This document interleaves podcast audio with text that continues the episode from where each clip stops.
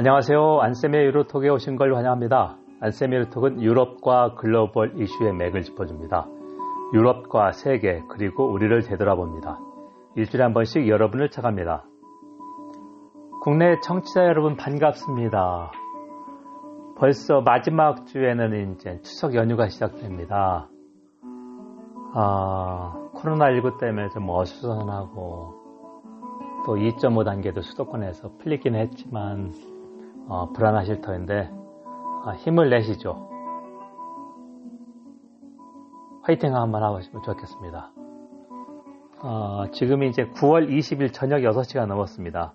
제가 학교에서 아주 조용한 때에 녹음을 하고 있습니다. 이번 유로톡 180시대는 영국 민주주의 살아있네라는 주제를 한번 해보겠습니다. 먼저 주요 이슈를 한번 점검해 보겠습니다. 독일 시민들이 나서서 난민 더 받겠다. 어, 상당히 이제 시민의식이 높다고 저는 생각하는데 이렇게 하고 있는데 반대로 정부는 2015년 난민 위기 그때 큰 곤욕을 치렀기 때문에 특히 메르켈 총리가 아, 글쎄하고 있습니다. 독일 180여 개 도시가 아, 안전한 항구들, 지시열의 헤펜이라고 하는 아, 그런 비공식 어, 모임을 만들었는데요. 2015년에 100만 명이 넘는 난민 신사가 독일에 들어왔을 때 아, 독일 각 도시에 아, 분산 배치였습니다. 쿼터로 정해졌는데 이 안전한 항구들 도시 180개 도시는 그 쿼터보다 더 많이 받겠다. 그러니까 그리스 어, 모리아 난민촌 화재 났었습니다. 지난주에 제가 설명드렸죠. 어, 빨리 받아들여 이렇게 재촉하고 있는데 아, 이게 쉽지가 않습니다. 왜냐하면 제2공영방송 ZDF, ZDF에서 설문조사를 했는데 팽팽하게 엇갈립니다. 그러니까 음, 46%가 우리가 먼저 난민을 받을 수는 없다. 유럽 연합 회원국 공동으로 같이 받아, 받으면 받겠다는 게 46%고요. 나머지 3%가 적은 43%는 먼저 우리가 수용해서 모범을 보자 이렇게 하고 있습니다. 자, 이렇게 엇갈리는데 어, 일부 도시에 적극적으로 나섰다는 거고 여러분들 베를린 바로 옆에 어, 2차 대전 때 포츠담 회담 열린 포츠담 알고 있죠? 프리드리히 대제의 그 상수시궁, 무궁, 그러니까 걱정이 없는 궁전이다 할 때 거기 있는 도시인데 포츠담시도 이 안전한 항구에 들어가는 시입니다. 그러면서 어, 여기 한 어, 담당 공무원이 인간이라면 휴메니티면 당연히 할 일이다. 어, 이거는 인도주의자다 이렇게 얘기를 했습니다. 음, 제가 지난주에 말씀드렸듯이 우리 사회도 500명 정도 2년 전에 아, 제주도에 예멘 난민 가지고 어, 극렬하게 반대하는 일부 어, 사람들이 있었는데 어, 저는 그런 사람들의 주장에 동의하지 않았습니다. 이거는 이제 어, 청취자 여러분들의 시각에 따라 많이 다를 겁니다. 저는 이제 이 독일의 한 예를 소개해 드리는 거고요. 두 번째, 러시아가 벨라루스 건드리지 말아라. 내 세력권이다, 영향권이다. 이렇게 강력하게 경고했습니다. 어, 벨라루스에서 대, 어, 통령 선거했을 때 8월 9일인데 26년 동안 철권 통치한 어, 루, 루카셴코가 부정선거로 당선됐다. 지금까지 계속해서 어, 시민들이 시위를 벌이고 있다. 하지만 어, 권력기관, 군대하고 경찰은 계속해서 정부 편이다. 그래서 9월 14일 날 푸틴이 어, 흑해에서 벨라루스 루카셴코를 만나서 등을 톡톡 터뜨리면서 걱정하지 마. 내가 개입이라도 하겠다. 그런 뉘앙스를 줬다. 그리고 어, 15억 달러, 우리 돈으로 1조 한 7천억 원을 막대한 경제 지원을 약속했습니다. 푸틴이 이런 걸 보고 제가 어떤 생각이 들었냐면 우크라이나에서 6년 전에 2014년 2월에 아, 마이단 혁명, 아, 친러 대통령, 부정선거했던 대통령을 쫓아냈습니다. 시민들이 평화적 시위를 벌여서 그 다음 달에 푸틴이 어, 흑해 그 항구 키예프를 강제 합병했습니다. 아, 우크라이나 키예프 수도가 아니라 흑해 그 항구를 강제로 병합해서 러시아 영토로 선언했습니다. 자, 그때를 기억하고 있기 때문에 어, 유럽 도 미기적거리고 있고 분명히 어, 제재 리스트는 작성하고 있다. 미국 트럼프는 아무 관심이 없습니다. 트럼프는 어, 일단 재선이 가장 급선무고 재선이라는 이런 게 없어질지라도 러시아 푸틴을 좋아합니다. 트럼프는 어, 본인이 볼 때는 푸틴이 아무 간섭도 받지 않고 멋대로 통치한다. 그러니까 strongman을 좋아한다는 얘기죠. 그다음에 세 번째로 중국이 유럽연합 이후에 기밀을 빼낸다는 의혹이 계속해서 어, 나오고 있습니다. 브뤼셀 소재 EU 에이시아 센터의 프레이저 캐메런 소장인데요. 프레이저 캐머런 소장, 어, 영국 외교관이었다가 2000년대에는 EU 집행위원회에서 또 일했는데, 아, 벨기에 소재 중국 기자 행사를 하는 중국 정보기관한테 돈을 받고 정보를 빼냈다는 의혹인데, 아, 당사자는 강력하게 부인하고 있다. 그리고 1년 전에 제가 이 유로톡에 소개했습니다. 어, 전주한 EU 대사, 아, 자바틸이라고 하는 헝가리계 아, 독일인인데요. 어, 1년 전에 독일 정부 수사를 받았는데 아직 아, 결론은 나지 않았다. 그래서 앞으로도 유사한 사건이 계속해서 일어날 것이다. 이렇게 생각합니다. 여러분은 지금 안쌤의 유로톡을 청취하고 있습니다. 안쌤의 유로톡은 유럽과 글로벌 이슈의 맥을 짚어줍니다. 유럽과 세계 그리고 우리를 되돌아봅니다. 일주일에 한 번씩 여러분을 찾아갑니다. 자, 187회 영국 민주주의 살아있네 하고 제목을 다뤄봤는데요. 어, 한번 쭉 제가 훑어보겠습니다. 2016년 6월에 어, 유럽, 유럽연합 탈퇴 브렉시트 국민투표가 있었고 올 1월 EU에서 탈퇴할 때까지 영국은 극심한 어, 분열, 혼란에 있었습니다. 뭐냐면 브렉시트를 반대하는 사람과 찬성하는 사람들. 그래서 우리가 알고 있는 어, 영국이란 어, 국가 이미지, 안정된 의회 민주주의, 신사의 나라, 어, 승부를 받아들이고 하는 그런 게 어, 상당히 많이 흔들렸다. 그래서 해마다 Nations Brand Index에서 국가 브랜드를 조사합니다. 평판에 기반해서. 영국 국가 브랜드가 브렉시트 후에 한 단계 하락했고 어, 이코노미스트나 파이낸셜 타임스 같은 영국의 그 어, quality 언론을 보면은 영국 도대체 무슨 일이 일어났냐. 그러니까 특파원들 얘기하죠. 저렇게 극심한 혼란 있고 왜 이렇게 싸우는가 그런 일이 많아서 이렇게 브랜드가 많이 하락했다. 자, 그런데 왜 제가 미, 제목을 민주주의가 살아있네 이렇게 담았느냐? 음, 지난주에 얘기했던 어, 보리스 존슨 총리가 국내 시장법 그러니까 아, 유럽연합과 체결한 탈퇴 조약을 정면으로 위반하는 그 국내 시장 법안을 만들었는데요. 9월 9일에서 아, 지난주에 16일, 17일 의회에서 격렬한 토론이 있어서 일단 아, second reading 법안의 2독은 통과했습니다. 아, 영국 법안은 3독을 해야 되는데 세번 reading을 한다는 얘기인데 첫 번째는 만들어서 의회에 올리는 게 1독이고 두 번째 2독은 아, 간단하게 검토하고 3독이 제일 치밀하게 어, 검토합니다. 어, 각 위원회 그리고 어, 의회에서 엄청나게 그 전원 토론도 있고. 제가 왜 민주주의 살았냐는 질문을 붙였냐면 저명한 브렉시트 지지자들 그러니까 브렉시트 하면 이 사람 떠오르는 영국 그 하원 의원들도 이 법안을 그러니까 보조가 국제법 위반을 비판했습니다. 자, 우리나라에서는 보기 힘든 일이죠. 우리 너무 지금 극심하게 분열되어 있다.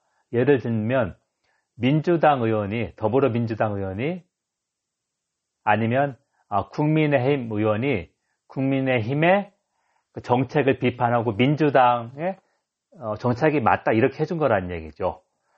자, 이 사람이 왜 비판했냐면 어떻게 얘기했냐면 1월 달에 탈퇴 조약을 압도적으로 비준했는데 그 당시 총리는 뭘 했느냐? 보리스 존슨은. 보리스 존슨이 옥스퍼드 나오고 브뤼셀 특파원 6년 넘게 했습니다. 그러니까 모를 리가 없죠. 그러니까 총리가 몰랐거나 아니면 거짓말 했다는 얘기 아니냐 이렇게 딱 그 완전히 그 핵심을 찔렀죠. 그러니까 총리가 아무 얘기를 못했습니다. 의회에서 토론하는데 그리고 어 제1야당인 어, 노동당은 물론이고 여당인 어, 보수당 내 브렉시트 지지자조차 이런 이야기를 했다. 그래서 세 번째가 의회 주권인데요. 의회 주권은 어, 여러분들 1215년 대헌장 알 겁니다. 어, 실지왕 존, 땅을 많이 잃었다 해서 실지왕 존이 어, 전쟁을 하려고 하는데 프랑스하고 계속 영토 분쟁이 있었죠. 돈이 없어서 멋대로 세금을 올려서 어, 군을 조달하려면은 군을 동원하면 돈이 있어야 되니까 귀족들이 들고 일어나서 왕한테 강, 아, 강요해서 맺은 게 대헌장입니다. 그러니까 어, 귀족의 동의 없이 함부로 세금을 걷거나 올리지 않겠다. 그리고 17세기에 두 번의 혁명이 있었죠. 청교도혁명, 명예혁명 이러면서 이제 의회 주권이 확립되는데요. 어, 왕이 입헌군주제가 됐고 왕이 헌법 안에서 권한을 제한받는 거고 의회가 이제 국민의 주권을 아, 대리에 생산하는 것이다. 그래서, 그래서 어, 이 국내 시대법이 통과는 됐는데 이독에서 어, 보수당이 과반보다 80 표 정도가 많습니다. 그런데 20명 이상이 어, 이 법안에 반대했습니다. 여당에서 어, 그렇게 이제 제가 의회 민주주의에 살아있다는 얘기입니다. 당론을 거스르면서 사람들 이건 아니다 이렇게 딱 얘기를 한 거고요. 그래서 어떤 양보를 얻었냐면 국내 시장법을 발동하려면 어, 보조가 어떻게 변명을 했냐면 보리스 전 총리가 이거는 어, 노딜 브렉시트 대비할 경우에는 발동하겠다 이렇게 했는데 설령 그거를 발동하려고 해도 의회가 최종 승인하겠다. 이거를 발동할지 안 할지. 자, 의회가 어, 총리의 전임을 제어할 수 있게 된 거죠. 그러니까 이게 의회 주권 아니겠습니까? 그래서 영국 어, 제가 이 제목을 영국 민주주의 살아있네. 그러니까 의회 주권 살아있나 이렇게 얘기하는 거고요. 어, 이번에 이 어, 영국 의회에 어, 아주 어, 적정한 역할, 적당한 역할을 보면서 제가 떠오른 게 아, 모든 아, 나라에 각 나라에 그 사회 원로가 있다. 그래서 원로라고 하는 것은 여러분들 직장 생활할 때 마찬가지일 겁니다. 어, 떤 여러분 부장 아니면 이사라면 아 저 사람은 참 실력도 있고 인간성도 있고 어, 불편 부당하지 않게 공정하게 업무를 처리한다. 예를 들면은 어, 특정 지역이나 학벌을 가지 않고 어, 이, 이야기를 다 들어보고 어, 이게 맞다 이렇게 해주는 그런 걸 이제 원로라고 있겠는데요. 어, 영국에서 똑같이 이런 게 확립돼 있습니다. 그래서 현 전직 다섯 명의 총리, 어, 90년대 초에 보수당의 존 메이저, 그 다음에 토니 블레어, 제가 조금 이따 소개할 토니 블레어, 1997년부터 2000년까지 10년 동안 총리였습니다. 그리고 데이빗 캐메론, 브렉시트 데이빗 캐메론, 테레사 메이, 어, 그리고 고든 브라운 노동당까지 해서 국제법을 위반하면 영국 브랜드가 국가 브랜드가 심각하게 하락한다. 그건 안 된다. 법을 지키시오 이렇게 점잖게 충고를 했습니다. 보리스 존슨한테.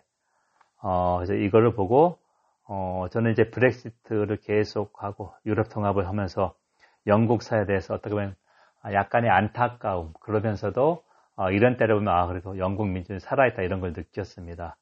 우리 사회에서도 아, 당파를 불문하고 어, 조언을 드, 들을 수 있는 그런 아, 각계 원로, 종교계나 사회문화, 정치 어, 그런 분들이 좀더 어, 목소리를 내고 했으면 좋겠다 그런 생각을 좀 해봤습니다. 여러분 지금 안세미 유로톡을 청취하고 있습니다. 안세미 유로톡은 유럽과 글로벌 이슈의 맥을 짚어줍니다. 유럽과 세계 그리고 우리를 되돌아봅니다. 일주일에 한 번씩 여러분을 찾아갑니다. 오늘은 어, 여러분들이 경청을 잘 해주셔서 또 하룻밤에 읽는 영국사 제가 7월 초에 출간했습니다. 거기 6장 마지막에 있는 그 보론 그러니까 메인 텍스트가 아니고 어, 메인 텍스트에 담지 못했던 그거를 한번 좀 어, 낭독해 드리겠는데요. 어, 제목이 토니 블레어는 전쟁 범죄자인가 전범인가 이라크 전쟁 그 이야기입니다. 그걸 한번 좀 어, 살펴보겠습니다.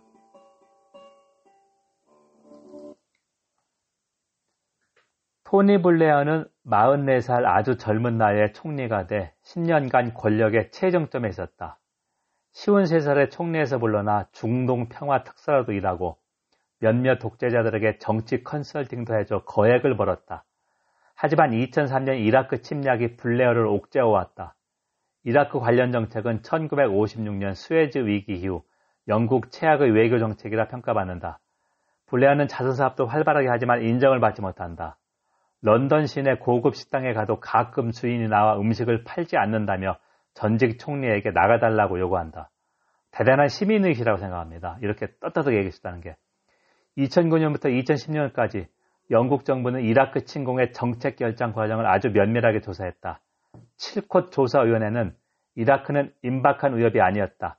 잘못된 정보에 근거했다고 결론 지었다. 당시 파견됐다 숨지거나 부상당한 참전군인 유가족이 블레어를 고소했다. 2003년, 2009년 동안 4만 5천여 명의 영국군이 이라크 전쟁에서 싸웠고 179명이 숨졌다. 2013년 여론조사 업체 유거버에 따르면 거의 절반에 가까운 시민들이 토니 블레어를 전쟁 범죄자라고 여겼다. 국제법을 위반해 주권국가 이라크를 침공하고 무고한 시민을 죽게 만들었다는 것이다. 다섯 명의 시민들이 정의로운 시민의 이름으로 그를 체포하고자 했다. 어, 시민의식이나 이런 걸 다시 한번 제가 느낍니다.